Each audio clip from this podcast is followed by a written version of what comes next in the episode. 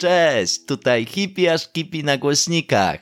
W dzisiejszym odcinku usłyszycie mnie, jestem Marcin, miło mi, i mojego serdecznego przyjaciela Smokiego. Siemanko! Smokey postanowił podzielić się z nami swoją życiową przygodą.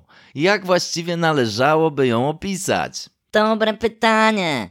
Myślę, że jest to całkiem zabawna opowieść o całkiem poważnych tematach.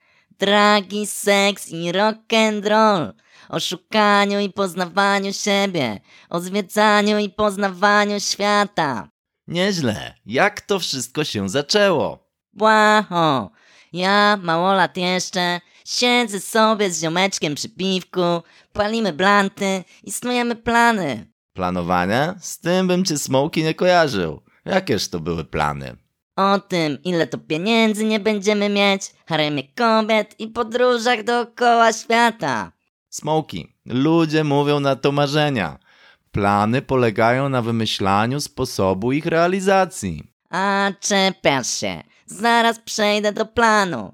Lata minęły, mój ziomeczek po studiach zaczął już pracę, znowu spotkaliśmy się przy piwku.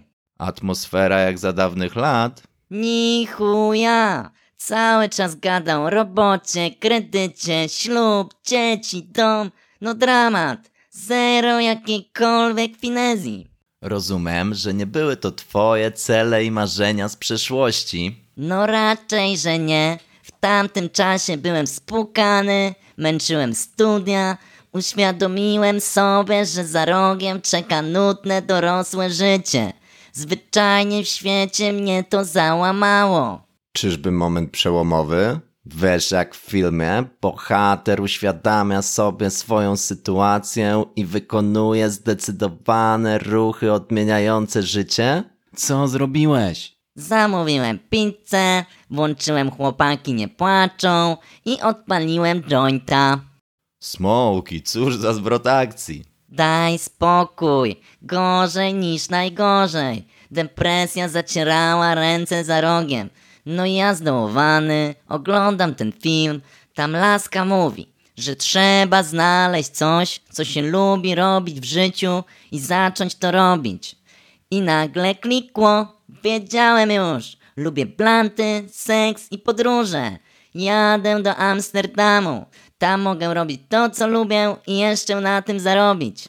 Hmm, nieźle. Jakieś bardziej precyzyjne plany na, że tak powiem, monetyzację tych zainteresowań? Ani trochę. Amsterdam w tamtym momencie był dla mnie jak Koran czy Biblia dla wierzących. Zawierał odpowiedzi na wszelkie pytania. Zakładałem, że jakoś samo się tam wszystko ułoży. Okej, okay. hippie aż kipi religia Amsterdam. Z tego co wspomniałeś, byłeś spukany, zgadza się? Był to swego rodzaju problem. Starczyło mi na bilet lotniczy w jedną stronę i zapas taniego pasztetu w plecaku. Rozumiem. Tani pasztet jako inwestycja pod budowę nowego zagranicznego życia. No ale co z noclegiem? Było lato. Uznałem, że spanie w parku to świetne rozwiązanie na początek. Odważnie. Jak to się śpi w parku w Amsterdamie? Powiem tak. Pierwszego dnia nie potrzebowałem budzika. Zostałem obudzony o wschodzie słońca przez żula, który najzwyczajniej w świecie bezpardonowo złapał mnie za fiuta. o wschodzie słońca? To tak nawet romantycznie trochę. Czyli zaczęło się od seksu jeszcze przed dragami i rock'n'rollem. Daj spokój. Odepchnąłem gościa i stwierdziłem, że mój bezbłędny plan ma jednak luki. Potrzebowałem noclegu, potrzebowałem pieniędzy, potrzebowałem pracy. Wybrałem się do kafejki internetowej. Był to czas, w którym takie przybytki jeszcze istniały i napisałem swoje pierwsze CV po angielsku. Patrz, mam nawet jedną kopię dla ciebie. Spójrzmy. Work experience. Nothing at professional coffee shop, but I'm rolling joints for a long time. Something about 5-6 years. Moreover, I'm interested about plant marijuana. Podejrzewam, że chodziło o uprawę marihuany. I have some outdoors and small indoors. Zdecydowanie chodziło o uprawę marihuany. Dołączone zdjęcie jest też dość wymowne. Nie wiem, czy zrobione po blancie, czy jeszcze w trakcie, ale CV zdecydowanie manifestuje to, co lubisz i chcesz w życiu robić. Jak można się domyślić, nie zawojowało ono rynku. Mój angielski był na lekko mówiąc podstawowym poziomie. A tam, CV zajebiste. Mhm. Holenderski na zerowym. Jakiegoś sensownego doświadczenia zawodowego brak. Okazało się, że palenie blantów się nie liczy.